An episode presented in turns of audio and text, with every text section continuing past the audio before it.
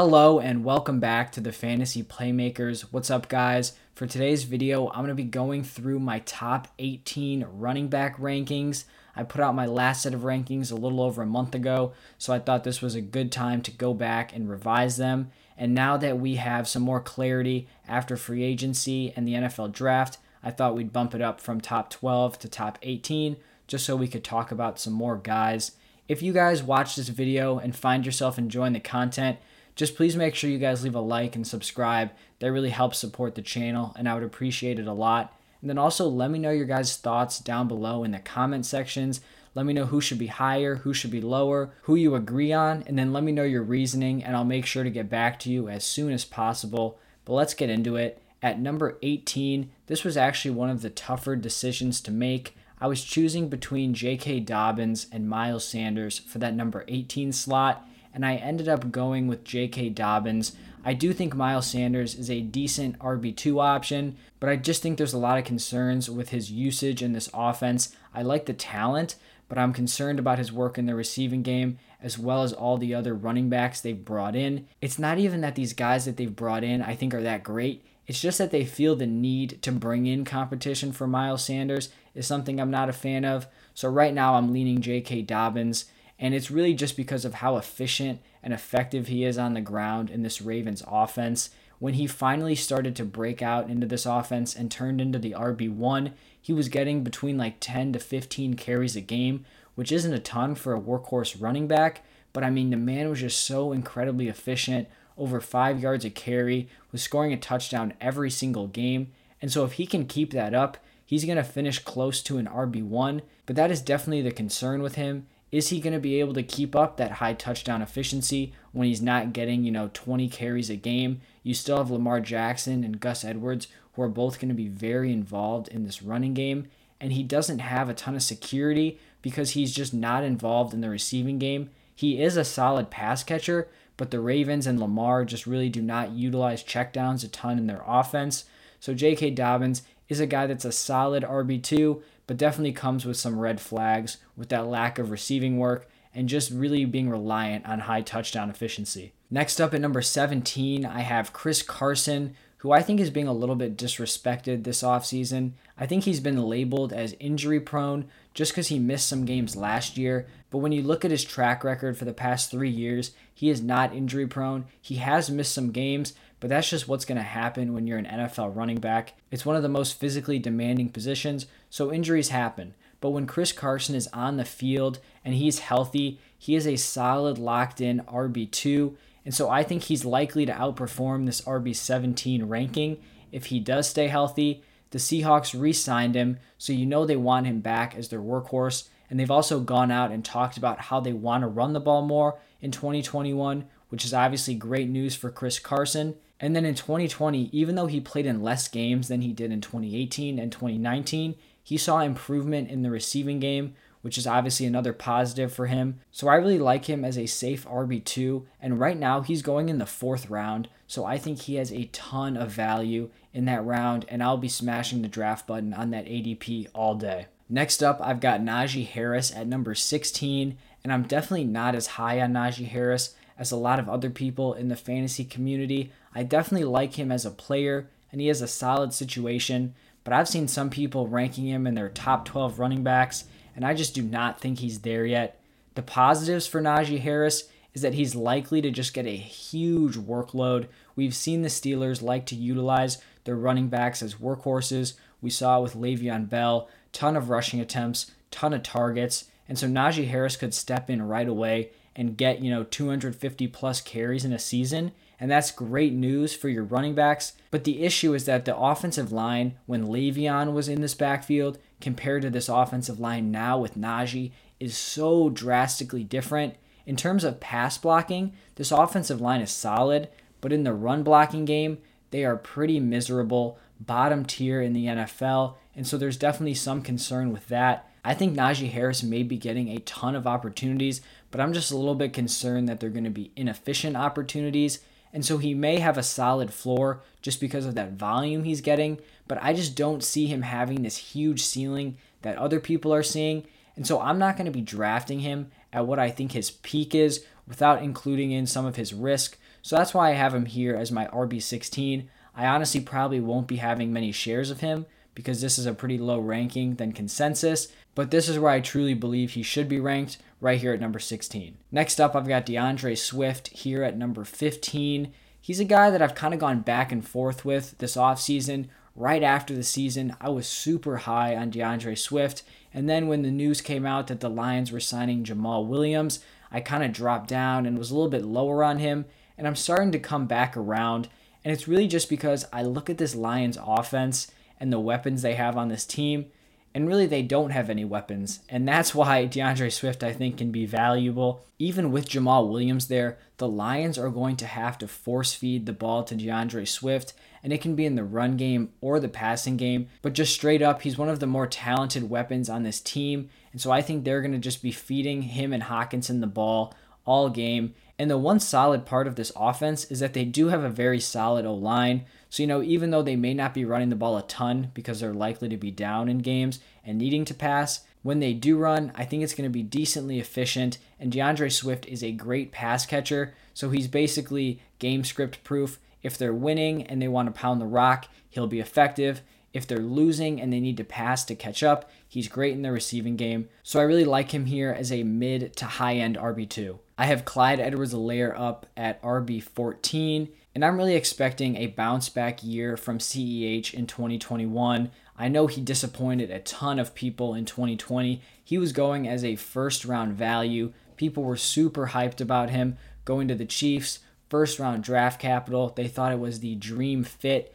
And if we're being honest, he just flat out busted. His production did not even come close to matching up with where he was drafted, and so I do think he left a sour taste in a lot of people's mouths, which is why he could be a value this year. I think he's going to be the workhorse of this offense. Last year, we saw them bring in Le'Veon Bell. Le'Veon's gone, which I think is a decent sign that they really want to give Clyde a chance to take over this backfield. He's a really solid pass catcher, even if Patrick Mahomes doesn't use checkdowns a ton. It's still a nice skill for your running back to have. And he was just so unlucky last year in the touchdown department.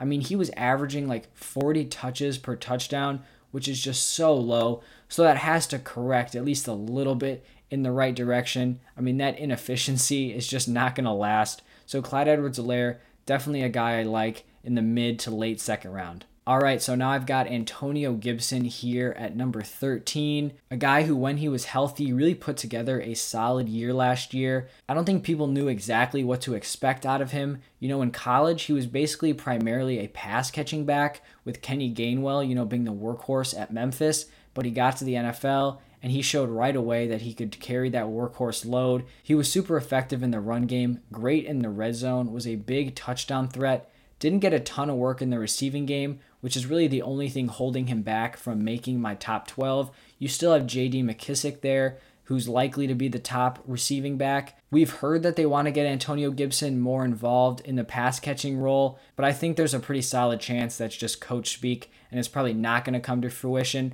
But I do think it is comforting to know that if JD McKissic goes down, Antonio Gibson does have the skills to step into that role. But even without a solid receiving workload, I still feel very confident in Antonio Gibson this year. This offense is going to be much better with Ryan Fitzpatrick at quarterback. Last year with Haskin, Allen, and Alex Smith, there was just no explosiveness on this offense. But now that Fitz is here, I think the defense is going to have to worry more about the passing game and there's going to be more red zone looks for Antonio Gibson. So definitely a guy who's a borderline RB1 for next year. Now on to my top 12.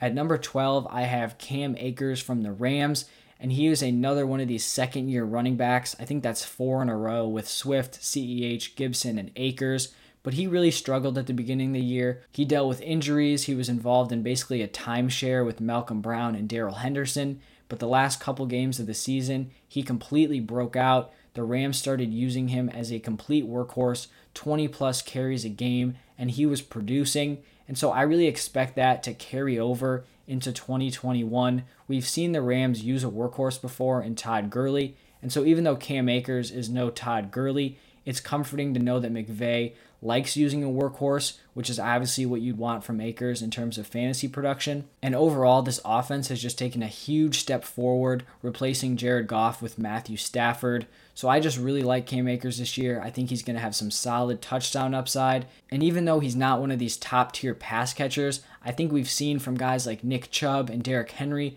if you get enough volume and efficiency on the ground, you don't really need that pass catching ability. And I'm not comparing Akers to Chubb and Henry, who are top tier running back options, but you know, a lesser version of them. But I think he's definitely another one of these guys that can perform primarily with his work on the ground. All right, now at number 11, I have Joe Mixon. And before I completely break down Joe Mixon, I just want to talk about this kind of last grouping of guys that I've talked about.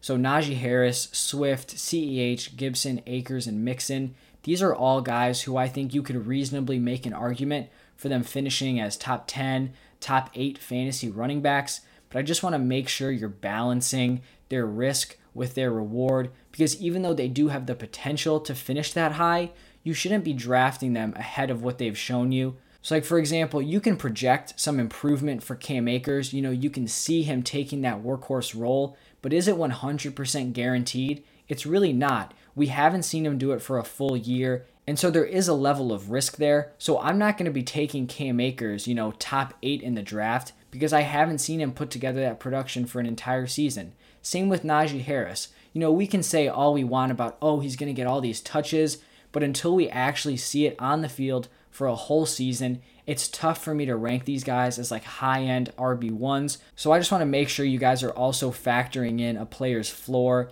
in with their ceiling because it's easy to fall in love with how much potential a guy has, but you really have to kind of balance your expectations with what are also some of the lower end possibilities. But let's get into Joe Mixon, and I think he's the perfect guy to kind of segue from that point because Joe Mixon really has everything going for him this season.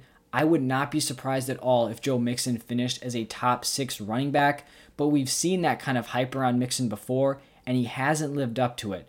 So that's why I don't feel confident taking Mixon, you know, in the first round because he hasn't proven it like some of the guys ahead of him, like Chubb, Zeke, all those guys. He doesn't have the same track record. But Mixon this year, they've improved that offensive line, which has really plagued him for the last couple years. So you love to see that. And then also they cut Giovani Bernard, who was kind of breaking in to some of his two minute drill work and also some of his targets. So with Giovani Bernard gone, Mixon basically has a total monopoly on this backfield, which you love to see. And then also the Bengals in the draft selected Ja'Marr Chase with the fifth overall pick, which I think is only going to improve their passing offense, which in turn I think leads to defenses being less focused on the run game. It makes this offense super balanced. You've got a franchise quarterback there in Joe Burrow that the defense has to key in on. So I just think that can really open things up for Joe Mixon. And I'm really high on Mixon this year. I'm totally comfortable taking him at a second round value because I'm understanding the risks. You know, he could bust like he has in past years, but I also think in the second round, you're looking at a guy who has top 10 running back potential, and you're not drafting him at RB10.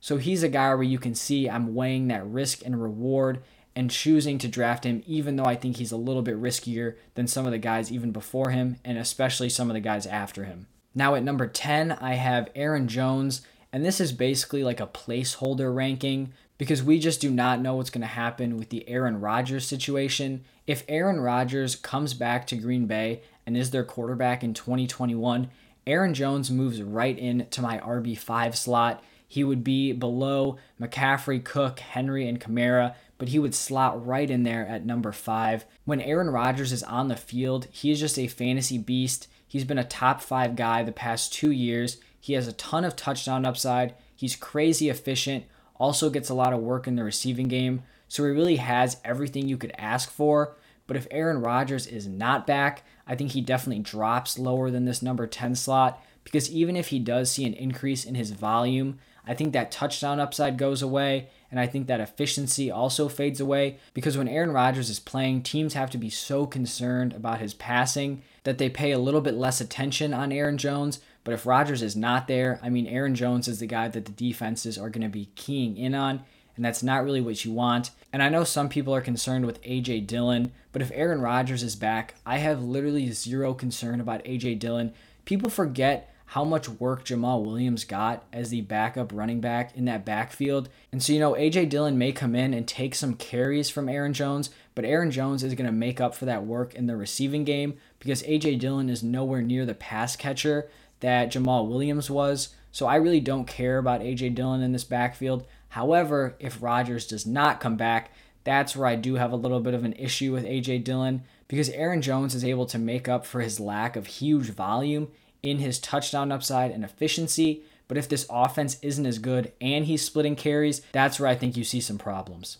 Moving on to number nine, I have Nick Chubb, and he's basically one of the safest RB1s, I think. You just know exactly what you're going to get from him. He's going to be incredibly efficient on the ground. We saw him absolutely thrive in this Kevin Stefanski offense. They run this offense through the run game, which is obviously great if you're drafting a Cleveland Browns running back. And Chubb doesn't even have to get a ton of work in the receiving game. Just like Derrick Henry, he performs so well on the ground that it's enough to carry his entire production. The only reason he's not higher on this list is because I just don't think he has as high of a ceiling as some of the guys ahead of him. And that's really just because he doesn't have that receiving work. And I know some people may say, well, Derrick Henry doesn't get receiving work but you know he's able to finish as a top three running back. But that is because Derrick Henry has a total monopoly over every touch in that Titans backfield, whereas Nick Chubb is splitting a little bit with Kareem Hunt. And you know, it's not enough of a split where I'm concerned about Kareem Hunt in that backfield. I think they can both eat, but it just makes me a little weary of Nick Chubb ever being able to finish as a top five running back in a season. All right, at number eight, I have Austin Ekeler, and I actually did a video a couple weeks ago comparing Austin Ekeler and Nick Chubb because they were so close together in ADP. So if you haven't seen that, go check it out. I did in depth breakdowns on both players, but I just like Austin Ekeler a little bit more because he truly has that upside. I really think he has realistic top three running back upside. You know he's going to be heavily involved in the receiving game. He is one of the best pass catching running backs in the NFL. When he was on the field with Herbert last year, Herbert was targeting him a ton. And so with Ekeler, the question really is how much work he's going to get in their run game and if he's going to get those goal line carries. And so even if he doesn't get, you know, 60% plus of the carries and he doesn't have that red zone role, I think he's still a lower end RB1, maybe high end RB2. But if he does get, you know, 60 plus percent of those carries, he gets even 50% of the red zone work. I mean, he would have unlimited potential. This is a much improved offense. You've got Justin Herbert coming back on his second year. This O line has been completely revamped. All pro center Corey Linsley coming in. They have an upgrade at guard. And then they drafted the consensus number two tackle in Rashawn Slater. So Austin Ekeler is a guy that I will be smashing the draft button on at the end of the first round. Next up, I've got Jonathan Taylor at number seven, and he's a guy that actually has been a little bit controversial recently. I've seen people have him as high as like RB4 or 5, and I've also seen people have him outside their top 12 running backs. So I'm obviously a little bit more in the middle, but I'm pretty comfortable with my ranking here. I think a lot of people have been making the comparison of Jonathan Taylor to David Montgomery because they both had super explosive finishes to the season last year, and they were both lined up against some just absolutely terrible run defenses. But I think that's kind of a weak argument to pick because if you look at David Montgomery, the reason why people are lower on David Montgomery this year is that Tarik Cohen is back, so he doesn't have that receiving upside. And then they also brought in Damien Williams to back him up, which means he isn't going to get every carry out of that backfield like he was getting. With Jonathan Taylor, I don't think his situation has changed that much. And I like him for this year, not because he was putting up like 26 points per game in those last five weeks. I don't expect him to do that over an entire season. I like him because the Colts kind of showed their cards. They were feeding him the ball, 20 plus carries a game. And so that is what I like. I liked his usage more than his actual production. I mean, his production is great, but it's not something I'm going to rely upon for like a 16 game pace. It's more the usage and his touches that I was a fan of. I would expect Jonathan Taylor to actually go down in terms of his targets because you're going from Philip Rivers, who's like the check down god, to Carson Wentz, who actually really struggled passing to his running backs last year. But I really think his work on the ground is just going to carry him. You do have Nyheim Hines there as their number one receiving back, but I don't expect Taylor to have a ton of competition in terms of his carries. You do have Marlon Mack there. I'm really not concerned about him coming off an Achilles injury. That's basically a death sentence for a running back's career. So, you know, he may get a couple carries a game. He knows the offense, but that's going to happen on every single team. so it's not something I'm worried about. I really think with this offensive line and how much volume Taylor's going to get in the run game, he has realistic high end RB1 value. All right, at number six, I have Saquon Barkley. And Saquon's just a guy I haven't gotten super hyped up for in 2021. I completely understand that he has the talent and potential to finish as the RB1 in 2021, but I think there are just a lot of red flags that people are just choosing to kind of ignore. He has gotten some bad luck with injuries the past two years. He had the high ankle sprain two years ago, came back super quickly, tried to play through it, struggled, and then last year tore his ACL in week one. And so I'm not saying that Saquon's injury prone, but I am saying that we don't know if he's going to be the same running back coming back from an ACL injury. That is a brutal injury, and we're already hearing reports that he's going to be on limited touches for the first month of the season, and that is not something you want to hear, especially this early. You know, normally in OTAs, everyone is super optimistic. You want to give the perception that your players are going to be healthy for the start of the season. So if we're already hearing that Saquon Barkley is going to be like on a snaps and touch limit, that is just something that I do not like to hear. And so I did drop him one spot from my last set of rankings. But if this kind of continues and we're hearing that, you know, he's struggling to recover, I would honestly totally fade Saquon Barkley. It's just that you're going to have to be drafting him probably with your top five picks, and he's just looking like a really risky first round pick. And if you don't hit on those first round guys, you're just going to have a really hard time overcoming that. So Saquon Barkley is a guy that I'm just not feeling super solid with this year. I didn't even mention how that offensive line is still suspect. So there's just a lot of concerns going on here. So Saquon at number six, maybe high for some people, maybe low for others, but that is where I'm at with him right now. At number five, I have Ezekiel Elliott, and this may be controversial for some people because I know a lot of you guys feel burned by his poor production in 2020 but when I'm looking at him and what he's done his entire career, the man was a solid RB1 for four years up until last year. He was producing RB1 numbers, and then last year, we all know what happened. He did not perform well. He was drafted as a top five running back and did not finish as an RB1. So if you picked him, you probably had a very difficult time overcoming that to win your leagues, and I understand that. But we do kind of have to have some short term memory in terms of fantasy football because he did not have a lot going for him last year. In the first five games when Dak was healthy, Zeke absolutely balled out. He was playing like a top five running back. He was putting up a ton of points. And then Dak goes down, which just puts a ton of extra pressure on Zeke. Now the teams can lock in on him. They also dealt with a ton of offensive line injuries. The O line was looking totally beat up by the end of the year. And then Zeke was also playing through injuries. So, really, everything that could have gone wrong for him went wrong, and it showed in his poor production. But when I'm looking at Zeke's outlook for 2021, there's really no negatives that I can point to besides saying, oh, he did bad in 2020. But when you look back and break down what factors led to him performing poorly, they've basically all been corrected. You've got Dak back. This offensive line is going to be healthy going into the year, and Zeke is obviously healthy with a full offseason. So, really, the only other negative I can think of is some people don't like that Tony Pollard was getting some work towards the end of the year. I'm going to be honest, I don't really see this as a big concern. Zeke is one of the highest paid running backs in the NFL, so while the Cowboys are paying him that big money, they are going to be using him as the workhorse. I really don't have any doubt about that. So Zeke is a guy that I'm going to be buying back into, and you'll probably be able to select him as a mid to late first round pick, which I love the value there. Moving on to my top four running backs, I think this is really solidly my top four. I don't think there should be a ton of argument that these guys belong as the top four fantasy running backs picked.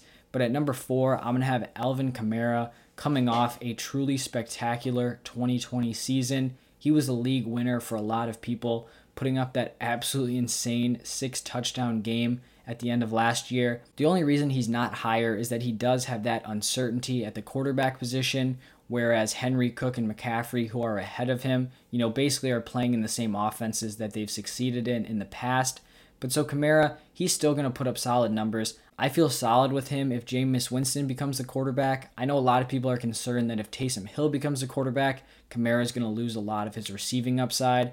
But I just think it's really hard to believe that Sean Payton goes into the year with Taysom Hill at quarterback and hasn't figured out a way to get Alvin Kamara involved in the receiving game. It's just not going to happen. Sean Payton is too smart for that. But what I would be worried about for Kamara if Hill is the starter is that I think he's going to vulture a lot of the touchdowns, which is not ideal for Alvin Kamara. But I do think no matter who the quarterback is, Alvin Kamara is going to have a big role on this team. It's going to be him and Michael Thomas being the target monsters, so I'd feel super confident spending a early first round pick on Alvin Kamara. Now at running back 3, I have Derrick Henry who the past 2 years has firmly established himself as a top tier fantasy asset. The guy is truly just a monster on the ground, and he's really not your prototypical top tier fantasy running back. If you look at all the guys around him McCaffrey, Cook, Kamara, Barkley, Elliott all those guys are target monsters. They score a lot of points in the receiving game, which is why they have so much upside.